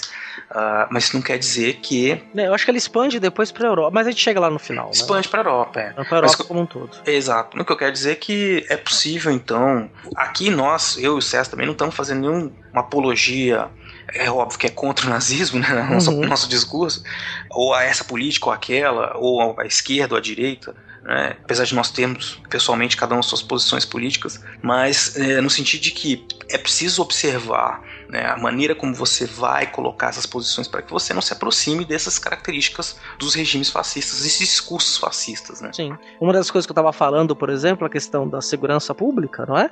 É? Precisa melhorar a segurança pública no Brasil? Sim, mas vai melhorar como? Matando as pessoas, não é? Matando Sim, os, exato. os esse, bandidos? Esse, exato, esse é um exemplo brilhante, é, é isso mesmo, Cia. Uhum. É, então, é, como é que nós vamos fazer as, as mudanças? Todo mundo quer, quer uma melhoria, quer um país melhor, quer um mundo melhor, né? Como é que nós vamos fazer isso? Matando quem é pior? Quem é que escolhe quem é pior? Né? Quem é que escolhe quem é o problema? É você? Sou eu? E se essa pessoa escolher alguém que não é. Se não for justo isso, né? Então, é, é, é sempre é muito difícil conviver em, em, sociedade. É muito difícil. E é muito difícil também conviver numa sociedade de forma democrática, né? Sim, e aí essa parte da democracia é muito interessante. Na hora que o personagem Hitler diz que na democracia dele, né, as pessoas devem seguir o que ele diz. Exatamente. é muito democracia, mas. Democrático, muito democrático. E eu que digo que é democrático, né? Eu sei o que é melhor para todo mundo. Exatamente. Mas é, é ele tem um, um um produtor de TV que está em crise, porque a TV, os programas que ele faz, ninguém se interessa, né? uhum. né? Esse, esse, produtor é engraçado, eu ri bastante dele. Que ele, Sim, ele é ingênuo, ele, né? Ingênuo. A proposta dele eu ri muito, que era fazer um, um, especial sobre garotos pobres que viam no futebol a esperança de um futuro melhor. Aí o cara, não, de novo não, pá, né? Joga ele para fora do prédio, assim, cara. Eu achei muito engraçado aqui. E aí ele encontra uma. Ele filmou sem querer o Hitler, vai atrás dele, acha que é um ator ator, né? Uhum. E propõe fazer uma reportagem com esse que ele acha que é um ator. Né, que imita muito bem o Hitler e que faz umas falas engraçadas, né? Então, ah, vamos, ele acha curioso e começa e faz um programa, é, começa a filmar o Hitler, pede dinheiro emprestado para a mãe, né? Também é muito, muito engraçado isso. A mãe dele, que é dona de uma floricultura, empresta o carro para eles. é viaja, verdade. Eles viajam pro norte da Alemanha, fazem uma excursão pelo interior da Alemanha, algumas cidades acaba o dinheiro e ele. e o Hitler vai é, fazer pinturas na praça para conseguir dinheiro. Verdade. Porque ele era pintor, não era o Hitler histórico, né? Ele tentou ser pintor e arquiteto, né? Sim, então ele, aí ele tentou fazer isso, né? De pintar e fazer umas caricaturas. É engraçado, realmente. Só que isso contribui, inclusive, porque as pessoas vão se uh, se familiarizando. Ah, como ele é uma caricatura, como ele é engraçadinho, como ele é carismático, né? Faz esse desenho. Porque ele tem uma postura toda séria. Eu sou Hitler, não tô uhum. contando piada. Sim. Só que as pessoas olham aqui e falam: como assim você tá contando piada? Você é o Hitler, cara. Você é uma piada, né? Uhum. E só tem um senhor que fala, né? Nesse, nesse filme, fala assim: nós estamos na Alemanha e um sujeito vestido de Hitler, todo mundo devia estar ultrajado e tá todo mundo rindo de você. Isso é nojento. É, e não é um ator. É um não é um ator, cidadão. é um cidadão que chega e fica revoltado com o fato de ninguém ter expulsado o Hitler da praça pública. Lá. Sim, quer dizer, ah, vamos lá fazer as caricaturas com o Hitler, vamos tirar fotos com ele, uhum. é, vamos rir, vamos apontar, vamos achar que tudo é uma grande brincadeira. Exato. E aí o que, que acontece? Ele vai pra TV, para um programa de comédia ridículo, que me lembrou muitos programas de comédia do Brasil. Sim, exato. O apresentador é um ator que muda de. Como o Chico Anísio, uhum. né? Ele muda, tipo, ele se caracteriza como vários personagens. E ele se caracteriza como Obama em 2014 ele faz uma blackface, que é um negócio que é super, hiper, mega ofensivo. Ninguém faz blackface mais, né? Que é aquela uhum. coisa de pintar, você ser branco e pintar o rosto de negro e imitar, fazer uma caricatura de um personagem negro, né? Sim. E é um programa então bizarro, né? De mau gosto. E lá que o Hitler vai fazer sua primeira aparição na TV. Tchan, tchan, tchan, tchan. É interessante que, interessante que eles convidam os produtores tem uma disputa interna, quem não vem ao caso, uma disputa dentro da televisão, né, entre produtores. É, que tem a personagem que é a senhora Berlini. Aí eu vou até fazer um parêntese, eu não sei se você reparou, Beraba, hum. que tem um momento que um rapaz entra na sala dela e chama ela de senhora Goebbels. Ah, sim, sim, porque ela tava enaltecendo tanto a imagem do Hitler que tava, tipo, comparou ela com Goebbels. O Hitler, inclusive, fica bem fascinado por ela, fala, nossa, nunca vi uma mulher com tanto poder. Ele ficou ali meio que apaixonadinho por ela, assim, não sim, teve romance sim. nenhum, mas ele gostava dela. Dela, essa Sim. postura dela, né? Firme, que é o que ele pensava pra mulher alemã. E ela é diretora da televisão. né? Diretora da televisão. Enfim, eles chamam em determinado momento uns comediantes pra fazer piada. Aí o cara fala, não, faça as piores piadas que vocês puderem, assim, xenofobia, racismo, qualquer coisa, né? Eles fazem umas piadas bizarras que, de novo, são aquelas piadas que eu não achei graça, né? Não, não Eu tem já graça, acho, não não tem graça, mas é que o contexto, a cara, o jeito sem graça que ficam os comediantes com aquilo, sabe? Assim, tipo, ai, nós Uhum. temos que fazer isso, né? É constrangedor, não? Constrangedor eles fazem e preparam essas piadas todas pro Hitler contar, né? O Hitler entra no palco, eu falar no stage, né? Como sou uma Uhum. pessoa colonizada. Entra no palco, e tem uma plateia ao vivo, né?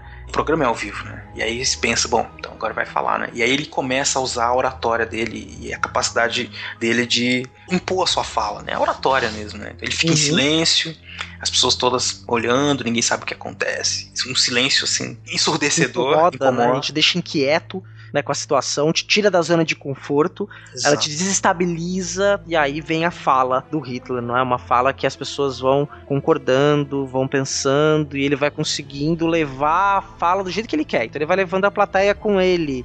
Ele vai mexendo o leme, então vai direcionando o barco, né? E aí o que era pra todo mundo rir, ninguém ri, fica todo mundo em silêncio. Mas aí depois tem algumas pessoas que começam a rir, porque acham que ele tá imitando muito bem o Hitler. né? Uhum. Então tem uns momentos que dá uns exemplos, as pessoas riem, né? E chega a apoteose, ele fala algumas coisas nacionalistas, aí todo mundo bate palma e é uma maravilha, né? E ele fica como um comediante muito bom. Sim. Todo mundo fica fascinado pelo Hitler. Ele dá entrevista, ele sempre tá no papel, né? De Hitler. Entrevista em vários programas. Ah, e uma outra que ele dá uma entrevista pra um programa de esportes, porque ele fica o dia inteiro na televisão. Ele vai em todos os programas da rede, porque ele dá audiência. Aí ele vai no programa de esportes que é apresentado por um negro, né? Aí o cara pergunta qual seria meu lugar, né, no seu regime e tal. O cara tá constrangido e o Hitler faz um discurso racista. É, ele fala que ele podia ocupar uma posição que seria o de trabalhador braçal, Isso, é era o regime. É, você vai, pode trabalhar como nisso, não é? Cada um vai ter a sua função no regime. É interessante que o Hitler faz uma atualização, ele é designada uma secretária para ele que apresenta ele ao Google, ele faz uma pesquisa de tudo e começa evidentemente a pensar como agir nesse novo mundo, né? E Uhum. ver a importância das mídias, das mídias sociais, do coisas que na verdade não mudaram muito do tempo dele pro presente, né? Sim, Essa coisa da propaganda, do poder, da influência na TV, nos meios de comunicação em geral. Né? Exato. E aí, é a partir disso que ele vai. Tem até uma fala dele que é muito interessante, né? Ele fala: todo mundo é, pensa que eu sou um comediante. Se é desse jeito que as pessoas me querem ver, mas se elas me ouvirem, é isso que importa. Exatamente. e é o que acontece, né? No fim, no, no fim das contas, ele tem um problema na TV porque Ele, mata um cachorro. ele deu um tiro no cachorro no, porque ele tava viajando pelo interior. E isso- esse vídeo é exposto, né? As pessoas ficam chocadas porque não pode matar cachorro, né? Você pode falar que você vai matar imigrante, que você vai fazer acontecer, e que você é o Hitler, mas você não pode matar um Não cachorro. matar um cachorro, que isso é horrível. E ele é defenestrado da TV e todo mundo começa a achar ele um vilão. Mas ele consegue um- uma reversão como? Escrevendo um livro. Exato. novo, né? É a sua segunda grande obra. Sua segunda grande obra, ele escreve, né? ele fica na pior, né? Morando na casa de favor lá com aquele produtor que era amigo dele, e escreve o livro, e o livro faz muito sucesso, e ele volta à cena, né? Com, volta a ser uma celebridade. Sim, volta à TV. E esse livro vai virar um filme. Exatamente, ele vai virar um filme. E fica então essa mensagem, né? De como esses discursos fascistas, né, de novo, como eles são, como a própria figura do Hitler, que seria uma coisa para se ter ojeriza, nojo mesmo. É, quer dizer, você tem que se afastar disso, uma coisa que nós deveríamos não esquecer, né? Mas ao mesmo tempo também não tornar algo menor, né? Esse processo já aconteceu na Alemanha, as pessoas não se importam muito com isso. Não estou falando no geral, o filme é evidente que é um filme que tem suas limitações, mas ele revela um pouco essa face da sociedade alemã. Exato. E tem um ponto que é muito marcante, é quando no desfecho do filme, ele- o Hitler leva um tiro no rosto e aí ele está caindo, de repente ele aparece atrás do personagem que atirou no rosto dele, e ele fala: "Você nunca vai conseguir me matar, porque eu estou dentro de cada um de vocês". Esse Perfeito, cara. Exatamente. Em vários momentos ele diz: quem me elegeu foi o povo alemão. Né? É, eu não cheguei lá sozinho. As pessoas compraram o meu discurso. Né? Você vai culpar todo mundo como vilão. Né? Não é só o meu lado, porque o discurso fascista tá dentro de muita gente. Uhum. E as uhum. pessoas não percebem. E eu tô aqui dentro de vocês. Então não adianta você atirar na minha cabeça, atirar em mim. Eu volto no tempo. Eu reapareço, porque eu não morro. Exatamente. E isso, somado àquela música final e ele no carro assinando para as pessoas, isso foi assustador, cara. Sim, sim. Para mim é a mesma sensação, Beraba. A hora que o filme acabou e aí a hora que entram os créditos, que começam a aparecer as cenas de alguns políticos de extrema direita fazendo discursos na TV e de vários países da Europa criticando os imigrantes, mostram movimentos populares, alguns movimentos de gente na rua protestando contra imigrante, tocando fogo numa casa onde os imigrantes refugiados estavam e, e, como está ganhando força, e aí o filme mostra que veio. Exato, cara. Então, é um filme que a gente contou aqui algumas partes, mas ainda assim, vale a pena, assistam, tá lá no Netflix, né? E pensem bastante sobre isso,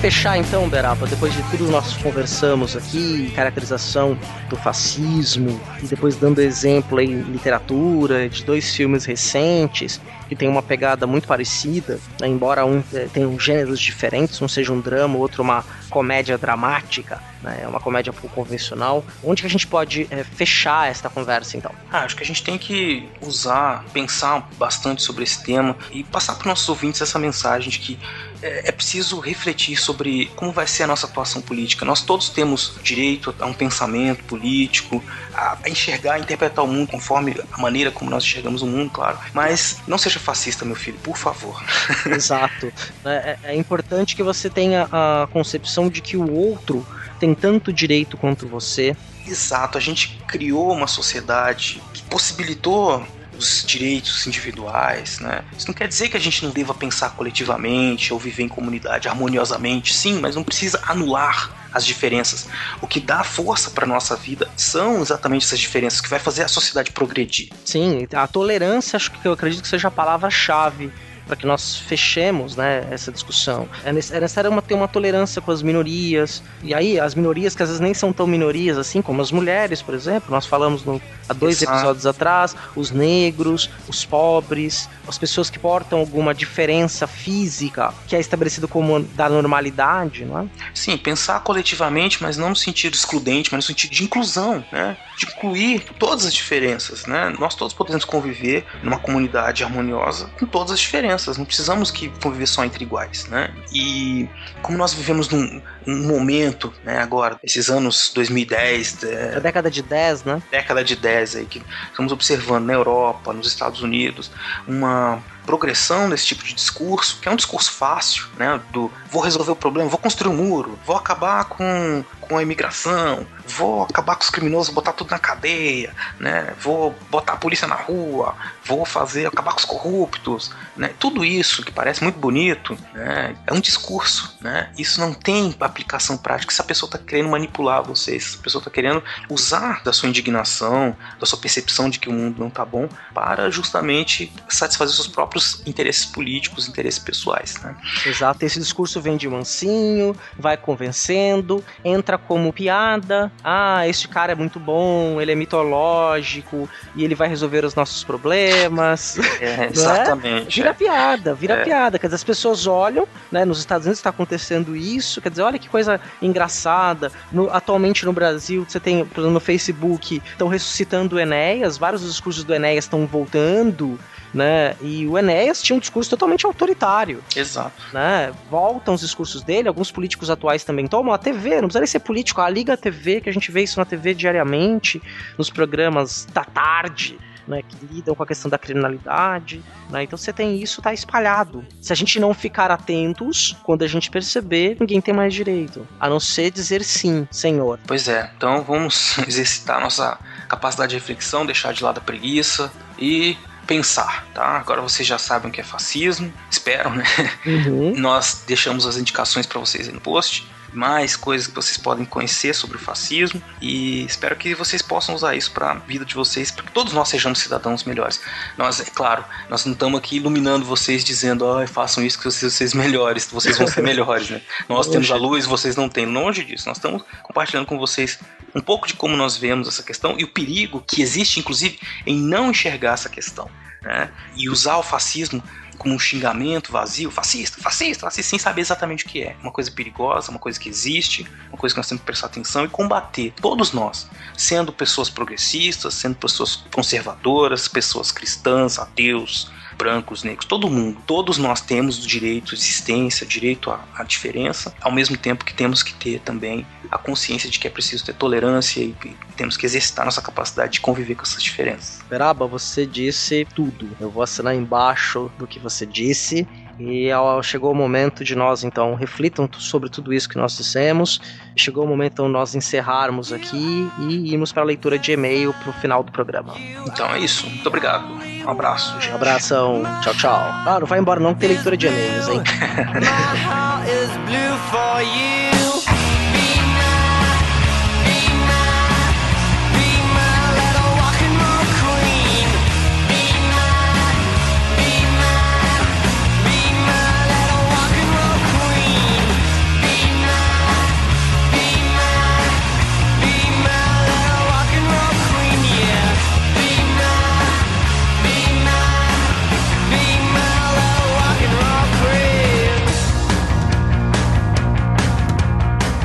Chegamos à sessão de leitura de e-mails, cartas, recadinhos, pombo correio, ou melhor, corvos. Né? e aí, Veraba? Isso aí, então vamos lá agora responder a vocês o que vocês nos mandaram, as reações dos últimos episódios, né? E o que, que nós temos aí, Cia? É, no episódio sobre a questão das mulheres, no Facebook, o nosso amigo Anderson Garcia, não só ele, depois outras pessoas também comentaram a respeito sobre a questão da leitura de e-mails. Por isso o e-mail voltou para o final do programa. Exatamente. Não era no começo. A gente fez um teste, né? Era no final, ninguém escrevia pra gente, a gente colocou no começo, as pessoas continuaram não escrevendo. Mas agora elas não precisam ouvir, se não quiserem. Não precisam ouvir, é, e fica, não precisa colocar vozinha do Google, senão é, a gente põe no final quem você tá aqui e você quer ouvir o feedback, você tá afim de ouvir o que, que as pessoas disseram. Mas nós recebemos um áudio do Klaus, lá de Sobradinho, ali na cidade satélite de Brasília, né, no Distrito Federal, falando sobre a questão do episódio 10 sobre gênero, mulheres e história. Isso. O Klaus fez. Klaus, você fez muitos comentários interessantes, pertinentes. Deu para ver que você prestou atenção e que isso, nosso objetivo foi cumprido, que era o de pensar sobre o tema. Né? Nossos podcasts são isso. Vamos pensar sobre o tema. É, existe controvérsias, polêmicas, né? Existe muita gente séria estudando isso. E, e os comentários que você fez também fizeram a gente pensar bastante. E uma coisa que você tem muita razão é isso, né? Realmente a gente precisa é, levantar essa bola para as mulheres darem a sua opinião também, não só a opinião, mas nós vamos chamar uma estudiosa do tema para falar no futuramente, quando nós formos retomar esse tema no próximo podcast e retomar sua argumentação também, é, pensar um pouco no, no, no, que você pensa sobre o assunto, né? E então fica aguardando aí que futuramente a gente vai voltar aí nessas questões que você levantou sobre o gênero, sobre o papel da mulher, sobre a, a, a visão que você tem sobre a mulher. Exato. E eu recomendo, e foi uma, uma coisa muito bacana que aconteceu, é no Fronteiras da Ciência, que é lá da rádio da Universidade da URGS do Rio Grande do Sul, da Universidade Federal do Rio Grande do Sul, que eles têm um programa de rádio e que eles disponibilizam o um programa de rádio como um podcast. Fronteira da Ciência, para mim, é o melhor podcast sobre ciência que existe na internet brasileira. Embora eu também goste muito do SciCast, que é um, é um outro clima mais leve. O Fronteiras da Ciência é um podcast mais ciência hard, assim, mas é muito bom de como eles se comunicam. E eles fizeram um episódio, foi interessante porque a gente lançou esse episódio sobre as mulheres, e logo depois eles lançaram um episódio sobre Zika, vírus e microcefalia. E aí eram três mulheres, uma, uma professora do departamento de física, uma antropóloga e uma professora da medicina. E agora, perdão, que eu não, não faz tempo que eu ouvi, e retomando agora, veio isso à memória. E elas discutem todas as questões envolvendo aborto, a questão é, de ser mulher e ter a profissão, a questão da doença e a mulher, é fenomenal. Eu recomendo a, a, o, que vocês ouçam esse episódio. Legal, legal. Então, Klaus, mas só para finalizar, agradeço muito mais esse comentário do nosso ouvinte cativo aí, o Cláudio, o Klaus. É, continue participando e vocês também, todos que estão ouvindo aí, continuem participando com a gente também. Exato. E mais do que isso, só que o Klaus, ele é declaradamente nosso fã, nosso ouvinte, muito especial. E ele mandou um áudio logo depois que a gente lançou o episódio 11, que era Incas Lino Galindo. Então eu vou tocar o comentário dele, pra vocês poderem ouvir esse segundo comentário que ele fez, e aí a gente vai conversar um pouquinho. Põe aí. Olá pessoal do Fronteiras no Tempo, aqui é o Klaus, de Sobradinho, Distrito Federal, mandando mais um comentário em áudio pelo WhatsApp. Bom, gostei bastante do cast e muito legal essa coisa, né, do esse romance histórico, misturar, né, ficção com história. Aprendi bastante e vou procurar, sim, a versão digital do livro né, para ler. É, duas notas pessoais. Uma, pelo amor de Deus, não demora tanto assim para lançar outro episódio. A galera que é fã fica ansiosa. E segundo, é de brincadeira, mas obrigado seus putos por terem colocado Tom Jones na trilha sonora. Agora eu vou ficar mais 60 anos com o Carlton dançando na minha cabeça. Para quem se lembra, né, daquela série do Will Smith, aquela cena dele dançando daquela forma totalmente absurda. agora eu vou passar a doença para os outros. Vocês estão pensando agora no Calton dançando. Bom, é isso, gente. É, parabéns de novo e para quem já está de saco cheio de me ouvir nos comentários, bom, faça você também seu comentário, envie, né? Mais gente, cada vez mais, mandando comentários, dando feedback pro pessoal que faz o, o cast, porque afinal de contas, é, visto que a gente não paga por esse programa, o feedback é o salário. Então, gostou? Comente. Não gostou? Explique-se, comente também. Comente de uma forma ou de outra. Bom, é, abração para todos e ótimo trabalho. Muito obrigado pela oportunidade. Klaus, primeiro agradeço muito e ouvinte, façam como Klaus, ó. Você viu que ele chamou vocês pro fight, né? Tá cansado de ouvi-lo? Mande você também o seu comentário. Exatamente. Temos à disposição o WhatsApp para vocês. Pode falar à vontade, que a gente sempre ouve e comenta aqui. E que bom que você gostou do episódio, Klaus, porque foi também pra gente muito especial participar aí com o professor Marcos, contar um pouco sobre o livro dele. Esperamos voltar ao tema, contar um pouco sobre o livro. E então, se você já comprou o seu livro, vai adiantando a leitura aí, que pode demorar um pouquinho. Exato. Porque a nossa vida é muito maluca.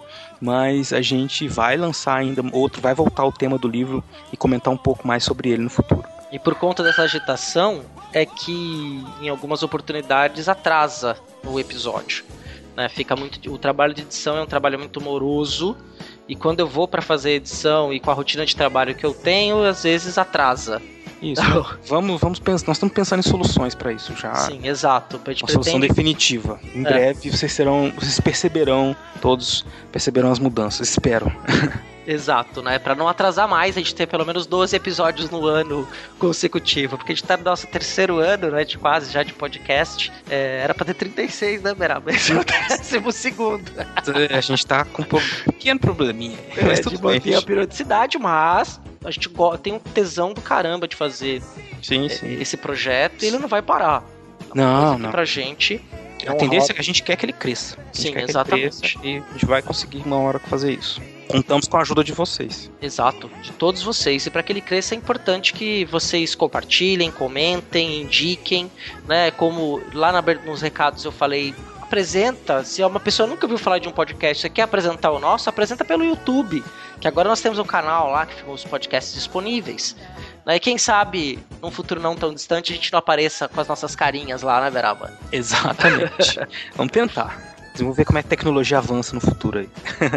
Na verdade, não é tecnologia o problema, o problema é tempo, né?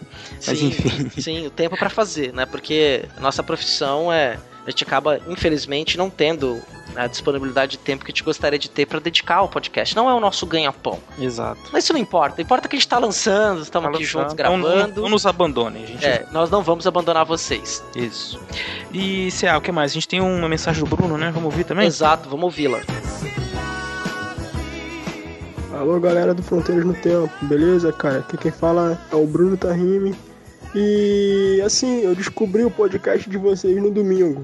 Eu ando meio viciado em podcast desde que eu comecei a ouvir o, o Nerdcast, sei lá, em janeiro.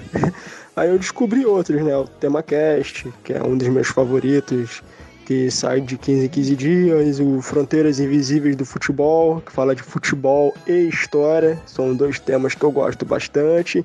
O próprio podcast do Xadrez Verbal, que é de política internacional, que eh, eu também gosto muito de, de política internacional.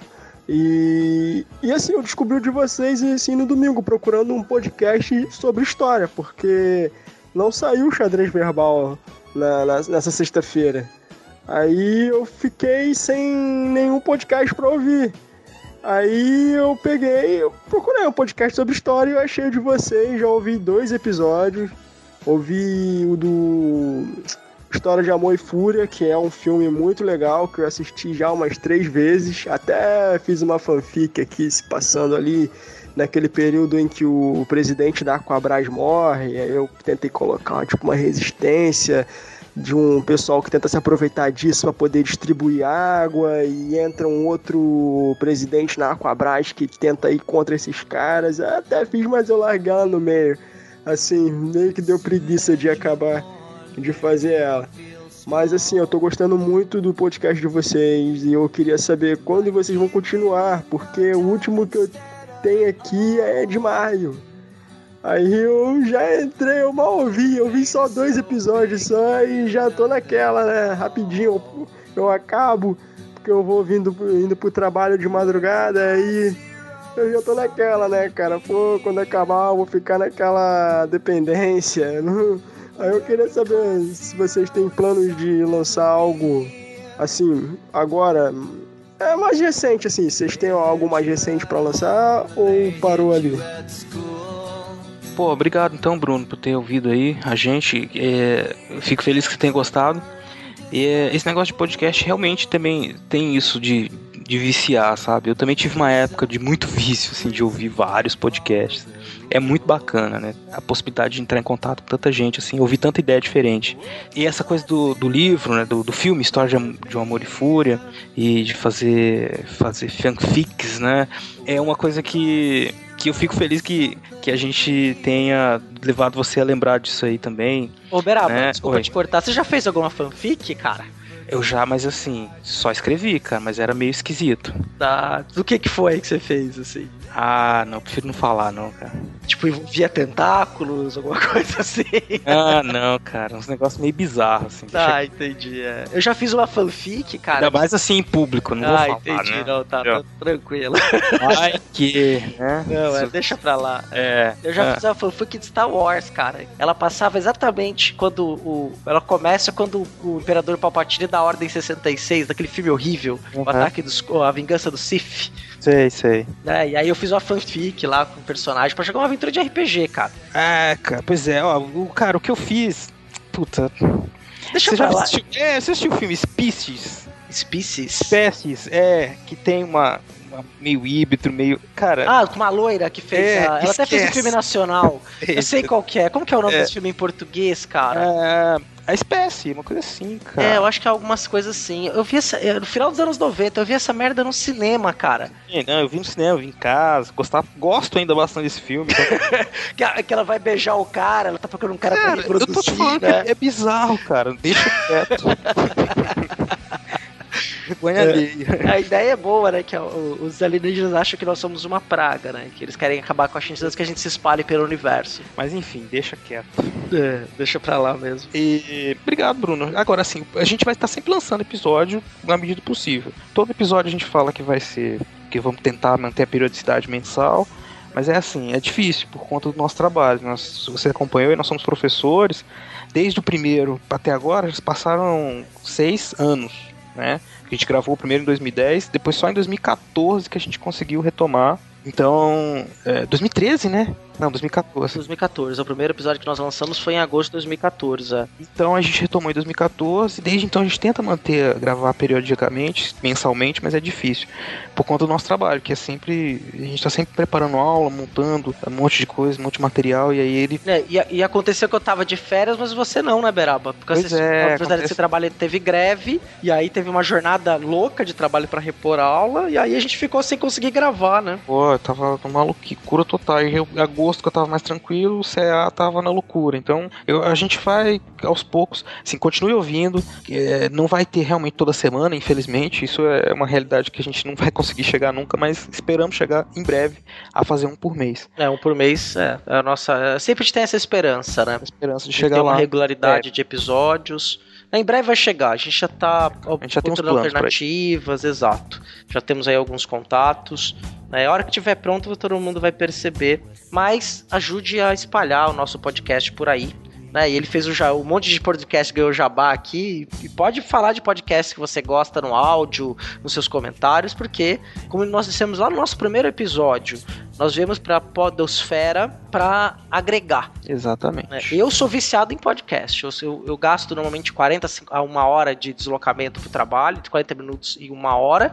E eu vou escutando, eu escuto vários. Assim, meu pendrive está sempre cheio de podcast da semana. Então eu já vou ouvindo. escuto desde o Rapadura Cast até o Grande Coisa, que eu gosto pra caramba. O Nerdcast eu também ouço. Meia Lua. O Fronteiras da Ciência. Vários pode Tem outros que eu também escuto, mas eu vou indicando depois, em outras oportunidades. Maravilha, Cia. O que mais que nós temos? No WhatsApp não tem mais nada. Teve muita gente que compartilhou pelo Facebook. Eu agradeço a todos que compartilharam. Né? Nós não tivemos comentário no site, inclusive o site está de cara nova. É verdade, não deixe de conferir.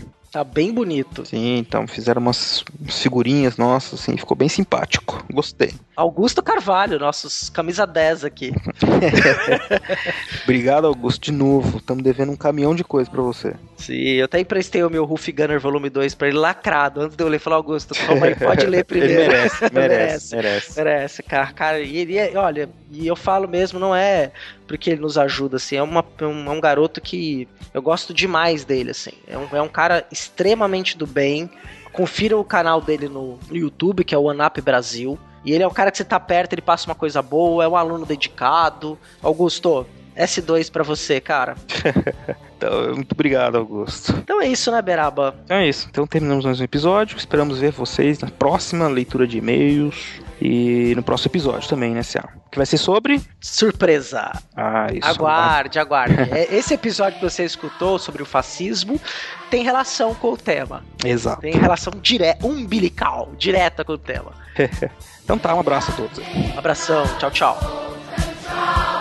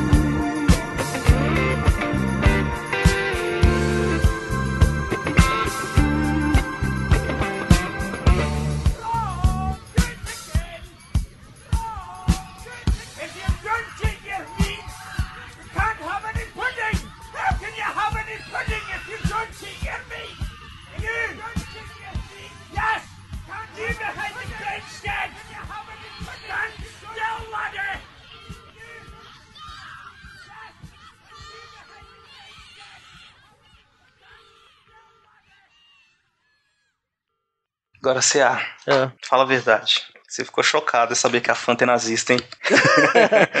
Eu não sabia, cara. Eu não sabia, não tinha ideia. Aqueles seus goles de Fanta laranja delicioso. Puro nazismo, cara. Ainda bem que eu parei de tomar refrigerante, cara. Ah, e a minha mãe fazendo bolo de aniversário com molhado com Fanta nazista, cara. Ai, minha... não, me, não, acabou com a minha infância isso, cara. Ai, meu Deus. Verdade, puta, adorava esse negócio aí. Ai, ai.